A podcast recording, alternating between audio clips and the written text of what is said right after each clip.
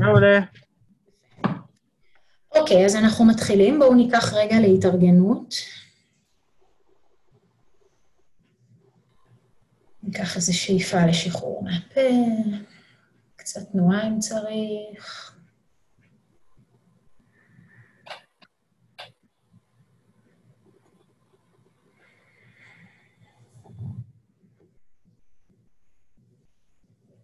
קח עוד כמה נשימות מלאות, להרגיש איפה המודעות.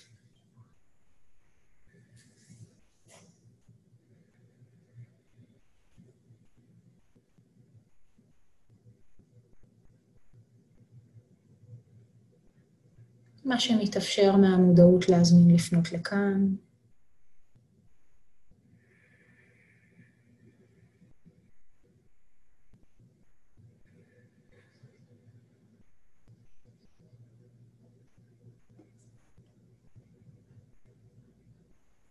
לתת להתמקדות בנשימה לעוד כמה רגעים, לקבע את החלקים במודעות שיכולים לנכוח כאן. לאפשר לעיסוקים חיצוניים לדהות לרקע.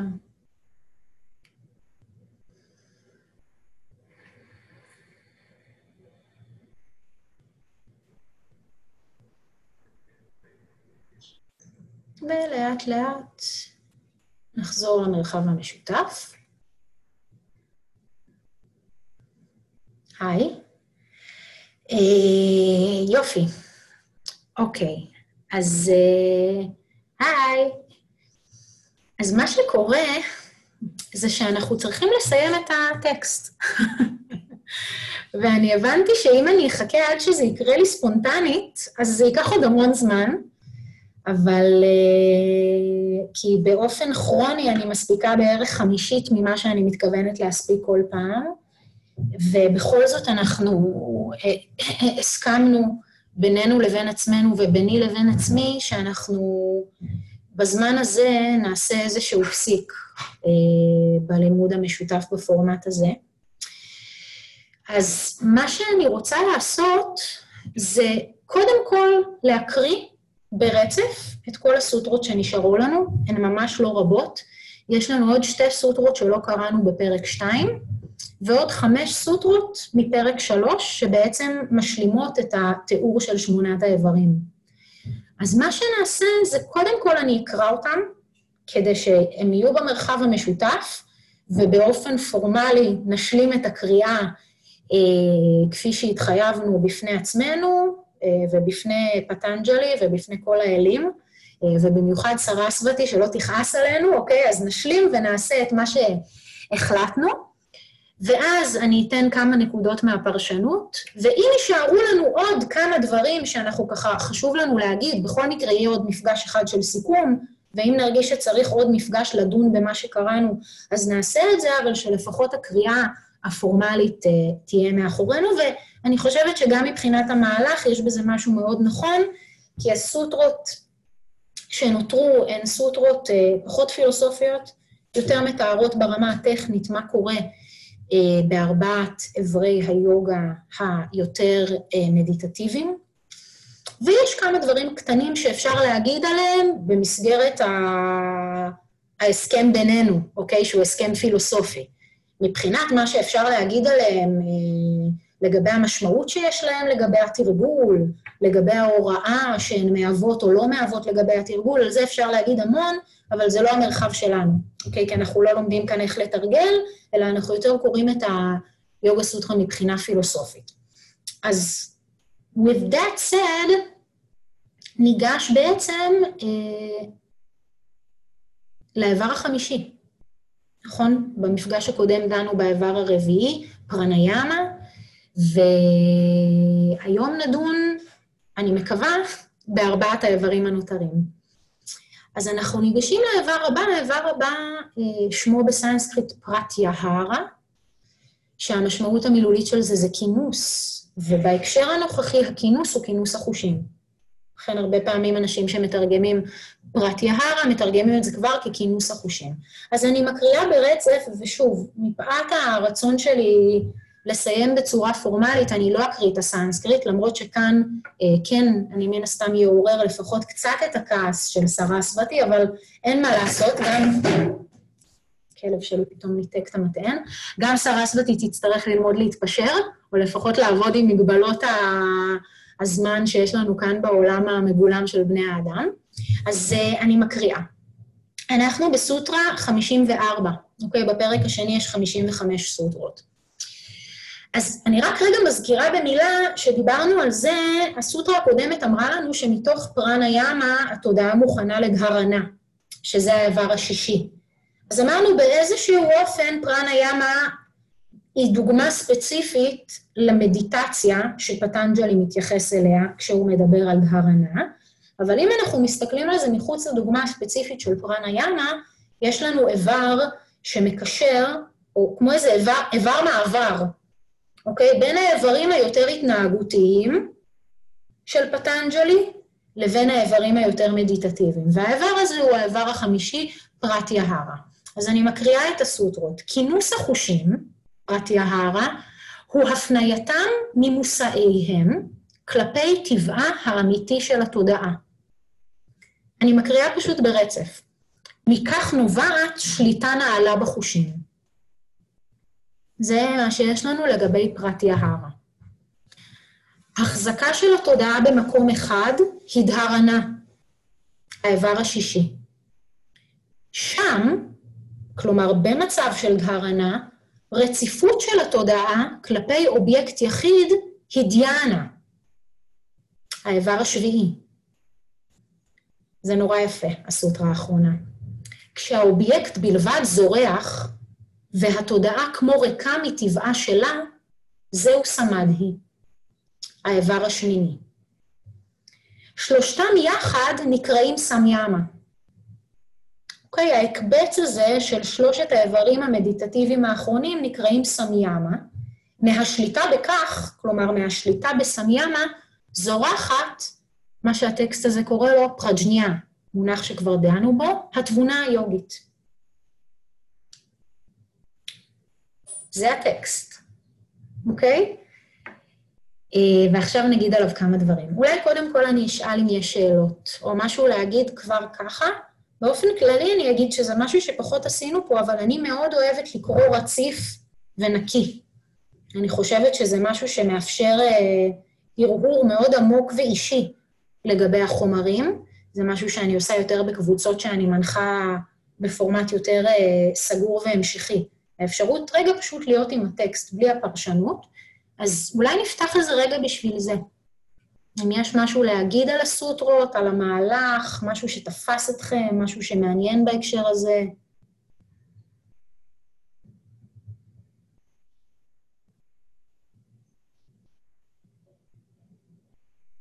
אם לא אכפת לך, mm-hmm. או אם לא אכפת לך לקרוא עוד פעם ברצף? אוקיי. Okay. כינוס החושים הוא הפנייתם ממושאיהם כלפי טבעה האמיתי של התודעה. מכך נובעת שליטה נעלה בחושים. החזקה של התודעה במקום אחד היא דהרנה. שם רציפות התודעה כלפי אובייקט יחיד היא דיאנה. וכשהאובייקט בלבד זורח, והתודעה כמו ריקה מטבעה שלה, זהו סמדהי. שלושתם יחד הם סמיאמה. מהשליטה בכך, כלומר מהשליטה בסמיאמה, זורחת התבונה היוגית. אוקיי, אז זה המהלך. אדר, תוכלי להסביר מה עם שלוש... לא הבנתי את השלושה שהוא דיבר עליהם. אוקיי, אז אנחנו תכף נגיד על זה. עוד משהו להגיד כרגע? לשאול, לבקש? אני גם הייתי רוצה לשמוע את ההבדל המהותי בין דהרנה לדיאנה. אוקיי, אז אנחנו נסביר. אה, ככה, אז, אז אוקיי, אז אני נותנת עכשיו כמה נקודות, גם מתוך הפרשנות וגם קצת באמת להסביר מה היה לנו כאן. אני חושבת שגם אה, משהו שיהיה נכון לעשות זה פשוט להקשיב לזה שוב, ולנסות להקשיב לזה מבחינת המהלך שפטנג'לי מצייר כאן, אה, בנוגע לטבע התודעה. ולמערכת היחסים בין התודעה לאובייקט. כי שלושת האיברים האחרונים הם בעצם איזשהו תהליך מבחינת מערכת היחסים בין התודעה לאובייקט ההתבוננות. אז, אז זאת נקודה חשובה, ו- ואפשר פשוט להקשיב לזה שוב, אה, לרציפות של הסוטרות ולראות מה עולה שם. אז אני רגע אומרת כמה, כמה דברים אה, לגבי כל מה שקראנו. אני אתחיל דווקא מפרט יהרה, כינוס החושים. אוקיי? שכינוס החושים זה כמו הסף, כן? השער לשלושת האיברים המדיטטיביים. אז נאמר לנו, כינוס החושים הוא הפנייתם ממושאיהם, הטבעיים, החיצוניים, כלפי טבעה האמיתי של התודעה. אז מה שאני רוצה להגיד על זה, זה שבעצם המצב הזה הוא, הוא פעילות חושית שהיא לא ממוקדת מושא. אוקיי? זה לא שאט דאון של החושים, אלא זה פעילות חושית שהיא לא ממוקדת מושא. אוקיי? זה ראייה שהיא לא ראייה של משהו. אה, הרהור תודעתי שהוא לא הרהור תודעתי של מחשבה. אוקיי? יש לנו כאן פעילות חושית מטבע אחר. אה, ואם אנחנו הולכים עם זה עוד צעד קדימה, אז זה לא שהעיניים מפסיקות לראות וכולי, אלא הן רואות ללא השתוקקות ודחייה, וללא הזדהות עם המושא. אוקיי? לזה אני מתכוונת שאני אומרת פעילות חושית שהיא לא ממוקדת מושא. וזה בעצם היפוך תפקידים מהמצב היומיומי, נכון שכולנו מכירים, שבו התודעה שלנו היא מאוד ממוקדת מושא, והמיקוד מושא הזה, יש לו שני מופעים מסבי סבל מרכזיים, השתוקקות ודחייה והזדהות. והדימוי שוויאסה נותן כאן, הוא אומר, המערכת יחסים בין החושים לבין התודעה הופכת להיות כמו דבורים שעפות פתאום זה מרגיש לי מוזר להגיד שדבורים עפות. אולי הן מעופפות, משהו כזה, אולי הן עפות פשוט. דבורים שעפות אחרי המלכה. כלומר, משהו ב, ב, בטבעיות הזאת, כלומר, אנחנו אחרייך. אז הדבורים משולות לחושים והמלכה משולה לתודעה. אז יש כאן גם איזשהו משהו שהכינוס חושים הזה הופך להיות מצב סטטי שלא כרוך בהחזקה או במאמץ. החושים זורמים אחרי טבעה האמיתי של התודעה, כמו שהדבורים זורמות באופן טבעי אחרי המלכה. זה פשוט התפקיד החדש של החושים. כעת, לזרום אחרי הטבע האמיתי של התודעה, ולא לזרום אחרי המושאים, החיצוניים או המחשבות. אה, אז, אז זה בהקשר של פרט יהרה. אה, עוד דבר אחד שאני רוצה להגיד על הסוטרה השנייה, שנוגעת בפרט יהרה, שאומרת שממנה נובעת שליטה נעלה בחושים, ושוב, שליטה נעלה זה בעצם שליטה שהיא לא כל הזמן המאמץ הזה לאסוף את החושים, אלא מצב שבו כינוס החושים הופך להיות סטנדרט חדש. זה ה baseline, אנחנו כבר לא צריכים כל הזמן להתאמץ בשביל זה. אה, ויש פרשן מודרני, שאני דווקא לא נוטה לעבוד עם החומרים שלו, אה, שקוראים לו ונקטשננדה, אבל הוא אומר על הסוטרה הזו משהו שאני אוהבת, הוא מציע להחליף את המילה שליטה אה, במילה סדר. איזשהו סדר חדש שמתהווה במערכת יחסים בין החושים לבין התודעה. והוא אומר, כשהחושים הולכים אחרי טבעה האמיתי של התודעה, המרחב הפנימי הופך להרמוני ומסודר. אין את הגורמי כאוס הזה של התנועה הכל הזמן רנדומלית הזאת אחרי מושאי החושים, ואין את גורמי הכאוס של השתוקקות, דחייה והזדהות. יש איזשהו סדר מאוד הרמוני. אה, במערכת היחסים בין החושים לבין התודעה. וזה, וזה חושף את המאפיין הבאמת כאוטי הזה, שלא תמיד אנחנו מנסחים אותו ככה, אבל אני חושבת שזה ניסוח טוב, להתבונן על המערכת יחסים היומיומית שלנו בין התודעה לחושים כמשהו שהוא, שהוא בראש ובראשונה מאוד מאוד כאוטי. אמ, זהו, אז זה תם ונשלם פרק 2. אפשר רגע? כן, בטח.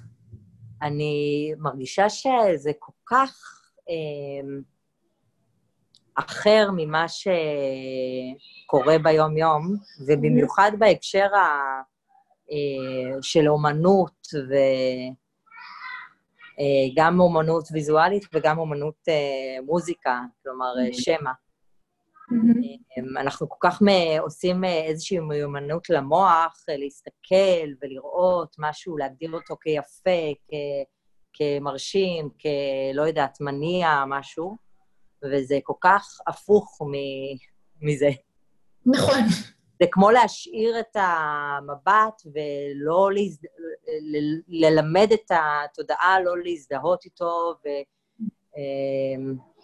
ובדיוק אמ, הפוך מצפייה באומנות ובקולנוע ובמוזיקה. זהו, זה מה שרציתי להגיד. האמת היא, אני תוהה אם זה הפוך. כלומר, אני חושבת שיש משהו בנו שאנחנו נורא... אה, אנחנו נורא תגובתיים. כלומר, אנחנו לא כל כך מכירים מצב של קשר שהוא לא תגובתי. וגם בהקשר של אומנות, אני חושבת שיש אפשרות להש... להקשיב או לצפות מתוך פרט יהרה, במובן שאם אני, אני מקשיבה למוזיקה, לצורך העניין, ואני יכולה להקשיב לה לא מתוך הצורך עכשיו להגיד אם היא יפה או לא יפה, אם יש לי השתוקקות כלפיה או דחייה כלפיה, אם אני מזוהה איתה או לא מזוהה איתה, יש אפשרות גם להקשיב לערך האומנותי שבה בצורה הרבה יותר נקייה. אותו דבר לגבי אומנות ויזואלית, אותו דבר לגבי קשר, נקודה, אוקיי? כי עוד דבר שהחומרים האלה חושפים בצורה כל כך יפה, שאנחנו מקשיבים למוזיקה כמו שאנחנו מקשיבים לבן זוג או לבת זוג שלנו, כמו שאנחנו מקשיבים לכל דבר, כן? בסופו של דבר זה פשוט צורות שונות של קשר. אז האפשרות להיות בקשר עם העולם החיצוני בלי להיות תגובתי אליו, איכשהו אני, אני רואה את זה ככינוס חושים הזה. שוב, כ, כביטוי הלא מדיטטיבי של זה, כי את המדיטטיבי אנחנו מבינים, נכון? אנחנו מבינים מה זה כינוס החושים כשאנחנו במדיטציה. אבל אם אנחנו אומרים איך אנחנו יכולים לחיות את הפרט יהרה הזה, זה להיות בקשר עם אובייקטים חיצוניים, לא משנה אם הם דוממים, או יצירות אומנות או בני אדם, לא מתוך המקום החזיתי-תגובתי הזה, אלא מתוך מקום של נוכחות הרבה יותר פתוחה ומופשטת, אה, וככה. מעניין, תודה. אה, עוד משהו על זה? כן, ליאור. לא, אוקיי, סתם רחנת. אוקיי. אז, אה, אז, אז אוקיי, אז אני קצת אגיד אה, לגבי ההבדל בין שלושת האיברים האחרונים. ו, ואני אגיד שהפרשנות לא נותנת כאן המון. היא, היא נותנת קצת, אבל בגדול זה, זה איזשהו רגע בטקסט שהוא פשוט אה, די מדבר בעד עצמו, פטנג'לי. אז החזקה של התודעה במקום אחד היא דהרנה. קודם כל, מילולית, דהרנה זה החזקה. עכשיו, אם אנחנו רוצים להבין רגע מה ההבדל בין דהרנה לדיאנה, אז אנחנו שנייה נקרא את שניהם. אז יש לנו החזקה של התודעה במקום אחד היא דהרנה. שם רציפות התודעה כלפי אובייקט יחיד היא דיאנה. אז, אז שימו, ואני אגיד רגע מה זה דיאנה, אז דיאנה היא באה משורש דיאי בסנסקריט, שזה משהו כמו, אה, באנגלית הייתי מתרגמת את זה ל-contemplation. אוקיי? זה, זה משהו שהוא הרבה יותר תודעתי, מופשט, רחב מהחזקה. אוקיי? החזקה זה נורא גס. וזה גם קצת ההבדל של האיכות בין שני האיברים האלה. עכשיו, אנחנו רואים שבדהרנה יש לנו משהו שהוא באופן מובהק פעיל. נכון, אנחנו מחזיקים את התודעה במקום אחד. יש כאן משהו, זה ממש המאמץ הזה להתרכז באובייקט מדיטטיבי. והתחושה שהריכוז הזה רוב הזמן הוא לא מצב טבעי שלנו, הוא לא מצב מתמשך אם אנחנו שומטים את ההחזקה. נכון, רובנו בתרגול שלנו, אם אנחנו שומטים את ההחזקה, אז אנחנו שומטים את האובייקט. התודעה נודדת לכל מיני מקומות. בדיאנה, הנוכחות של התודעה כלפי האובייקט היחיד הופכת להיות רציפה. והמילה שמשתמשים בה בסנסקריט, זה מעניין, זו מילה שהיא מה, מעולם של צלילים, זה כאילו אה, מילה שמשמשת לתאר צליל מתמשך או צליל מונוטוני. אז זה, זה כאילו דימוי מהעולם הזה, כמו איזה מין צליל מונוטוני. זה הרציפות הזאת של התודעה כלפי אובייקט יחיד. משהו שההיבט של המאמץ קצת יורד, ויש משהו רציף, כלומר, אנחנו כבר לא ב... להתרכז, לנדוד, להתרכז, לנדוד, להתרכז, לנדוד. דיאנה היא מצב של רציפות כלפי האובייקט. אה, הוא מצב של רציפות והוא מצב פחות פעיל. וסמדהי זה מצב שבו הט, הטבע הסובייקטיבי של התודעה נשמט. אוקיי? כבר אין את התודעה שפונה כלפי, לא משנה אם זה פעיל ומוחזק במקרה של דהרנה, או רציף ושקט במקרה של דיאנה, אין כבר את הגבול הזה או את הנפרדות הזאת בין האובייקט של התודעה, בין האובייקט והתודעה. ובעצם התודעה הופכת להיות האובייקט. תודעה הופכת להיות האובייקט שכלפיו היא פונה. כשהאובייקט בלבד זורח והתודעה כמו ריקה מטבעה שלה. אגב, זה אותו סוורופה שהיה לנו בפרק הראשון. התודעה כמו מתרוקנת מהמאפיינים האינהרנטיים שלה, ופשוט לובשת על עצמה את המאפיינים של האובייקט שכלפיו היא פונה, וזה בדיוק כמו אבן חן שקופה, שגם היה לנו בטקסט. כלומר, התודעה הופכת להיות משהו שמשקף בצורה מאוד מאוד ישירה, כן, חסרת תגובה, מכל סוג שהיא, כלפי האובייקט שבו היא מתבוננת. אז זה הסמדהי. כן. זה קצת מבלבל אותי, כי בכינוס החושים זה בעצם להיות נוכח, בלי להיות ממוקד ולהגיב כל הזמן על מה שקורה סביב, אלא פשוט להיות נוכח איפשהו במרחב. ואז בדהרנה זה כאילו כן להתרכז mm-hmm. בתוך משהו אחד. אז mm-hmm. זה כאילו להיות נוכח בלי להתרכז במשהו ספציפי, או כן להתרכז במשהו ספציפי. אוקיי, אני, אני אנסח את זה טיפה אחרת ותגידי לי אם, אם זה עונה. הפרטיהרה, כינוס החושים, היא הכרחית בשביל שבכלל תוכל להיות לנו דהרנה. כי זה פחות מקום של לנכוח בלי להתרכז במשהו ספציפי, זה כמו איזה שלב מעבר. כלומר, אם אנחנו רוצים לרכז את התודעה שלנו כלפי אובייקט מסוים, לא משנה אם בהתחלה הוא יהיה אובייקט חושי, אנחנו צריכים באיזשהו אופן להסדיר את פעילות החושים שלנו. כי אם אנחנו לא בכינוס החושים, כלומר, אנחנו לא בשליטה על פעילות החושים, אז אנחנו, ב, אני שומעת עכשיו משהו, אני מדמיינת עכשיו משהו, אני רואה עכשיו משהו, ויש פה איזה ריח, בלה בלה בלה בלה בלה, תנועה רנדומלית, אחרי החילוף הטבעי של תנועת האובייקטים בנסיבות החיצוניות. אז הפרטיהרה, כינוס החושים הוא נסיגה מההישאבות האוטומטית של התודעה אה, אחרי האובייקט הדומיננטי, לאפשרות לכוון את התודעה כלפי אובייקט שאני בוחרת. זה, זה עונה? אז אם הבנתי, כביכול, הכינוס חושים זה לא פשוט לשהות באיזשהו מקום, אלא זה לקחת את כל החושים מכל המקומות שלהם לתוך משהו אחד, וזה הדהרנה. בעצם כשיש לך סדר, ואז את ממקדת את כל הסדר הזה באובייקט אחד.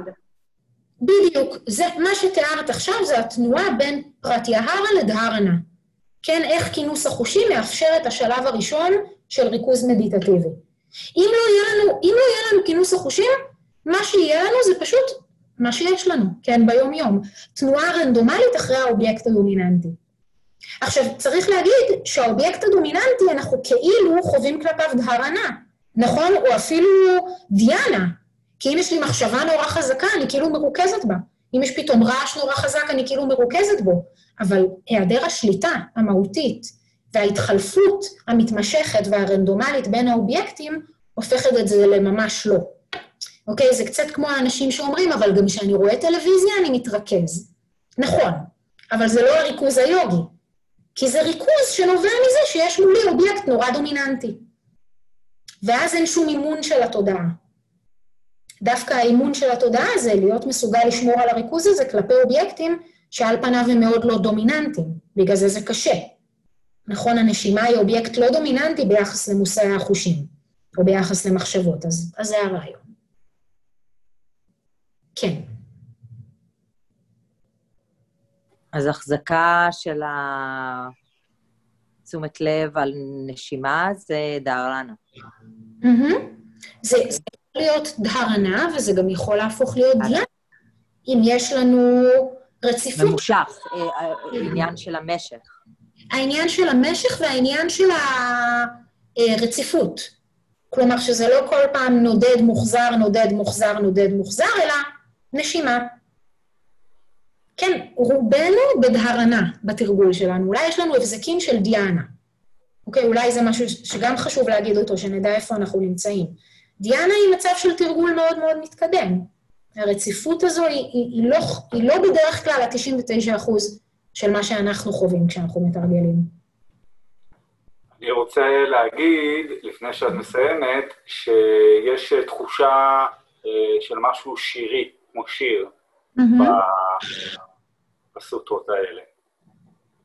זהו. באיזה מובן? דווקא בגלל זה שזה קצר, וזה מביא, ויש פה איזשהו תהליך, שהסוטות קצרות ולא נכנסות ליותר מדי הסברים, mm-hmm. זו התחושה שזה יצר לי. כן. אדר, אפשר לשאול משהו לפני שמסיימים? כן. Uh, המצב הזה שהרגע אמרת שהוא מצב די מתקדם של דיאנה, יש אנשים שיכולים, זאת אומרת, כמה, כמה זמן ברצף אפשר להתנהל באופן הזה, אלא אם כן אתה חי ביער לבד? אני לא יודעת איך לענות על זה. אני חושבת שככל שהם מתאמנים בזה... זה משהו שהוא אפשרי? אה, שוב, אני חושבת שאנחנו, כן, מי שמנהלים חיים בעולם ומדי פעם, גם אם זה מדי פעם שעה ביום, או שעתיים ביום יושבים למדיטציה, אנחנו נחווה הבזקים של זה. כי עם כל הכבוד, גם אם אנחנו יושבים שעה-שעתיים ביום למדיטציה, אנחנו 22 או 23 שעות ביום לא יושבים למדיטציה. אוקיי? אנחנו מתאמנים על דברים אחרים לגמרי. אז נחווה הבזקים של הדיאנה הזו, אבל רוב הזמן אנחנו נהיה בדהרנה. כלומר, בתודעה הנודדת, מוחזרת, נודדת, מוחזרת. אבל אני לא יודעת, את יודעת, יש אנשים גם שאומרים שהם מוארים בחיים שלנו. יש אנשים שאומרים כל מיני דברים, אני לא יודעת מה להגיד. אני יודעת לדבר מהניסיון שלי, כן, מהתרגול שלי ומאנשים שאני עובדת איתם ומדברת איתם, שאני חושבת שהמרחב שלנו הוא מרחב, מרחב של דהרנה, עם הבזקים, יכולים להיות שניות, יכולים להיות אולי דקות, של דיאנה. אה, וככל שאנחנו מתאמנים בזה יותר, אה, ככה זה יותר מתאפשר. זה מה שאני מבינה. וגם הבזקים של סמאדי? שאלה, יכול להיות. אני חושבת שיכול להיות, כן. אני שואלת כי כשהיינו... אני אגיד על זה, שנייה, אני אגיד על זה משהו קטן. אני לא יודעת אם התודעה שלנו היא מספיק מעודנת כדי לדעת אם זה הבזקים של דיאנה או הבזקים של סמאדי. רק, רק אני אגיד למה אני שואלת, כי באמת כשהיינו בהודו ב, ב, באיזה מנזר טיבטי, אז הם דיברו בדיוק על, אני חושבת, כל אחד והמונחים טיפה משתנים, אבל דיברו על אותו דבר, והם דיברו על ליישם את זה בשוק, ליישם את זה ברחוב, ליישם את זה בחיים. כן, כן. תראי, את, את אומרת ששמעת את זה בהקשר של מנזר. מי שהוא נזיר, שמתאמן על זה כל יום, יכול להיות שאחרי... זה שאלתי. זה נגיש לו. אבל את יודעת, שוב, אנשים חווים כל מיני דברים. אני באמת, אני לא יודעת להגיד מה הוא, מה הוא במסגרת האפשרי ומה הוא במסגרת הלא אפשרי. אמ, מה שאנחנו מתאמנים עליו יותר, הוא, הוא הופך לאפשרי. זה, זה מה שאני יודעת להגיד, ככה אני מבינה את הטקסט הזה ואת המסורת הזאת. מה שאנחנו מתרגלים יותר, הוא הופך יותר אפשרי. ואנחנו צריכים לזכור שלא משנה כמה אנחנו עושים מדיטציה ויוגה, עדיין רוב היום אנחנו מתרגלים הישאבות אחרי מושאי החושים והשתוקקות ודחייה. רוב היום זה מה שאנחנו מתרגלים, אין מה לעשות. אז עדיין, אלה הדפוסים החזקים. ככל שאנחנו מתרגלים יותר משהו אחר, אז הם נחלשים, אבל עדיין, אין, אין מה להשוות את ה... את ה... אנחנו צריכים לסיים. עוד משהו דחוף עכשיו, אני, כמו שאמרתי, יהיה לנו עוד לפחות מפגש אחד של אה, אינטגרציה. זה היה מאוד יפה. לחזור על סמדהי. על הסוטרה? על סמדהי, על החלק האחרון. על הסוטרה, כן? כשהאובייקט בלבד זורח והתודעה כמו ריקה מטבעה שלה, זהו סמדהי. אוקיי, אז תודה. שבת שלום וסוף שבוע טוב. ביי. תודה רבה, שבת שלום. ביי, שבת שלום.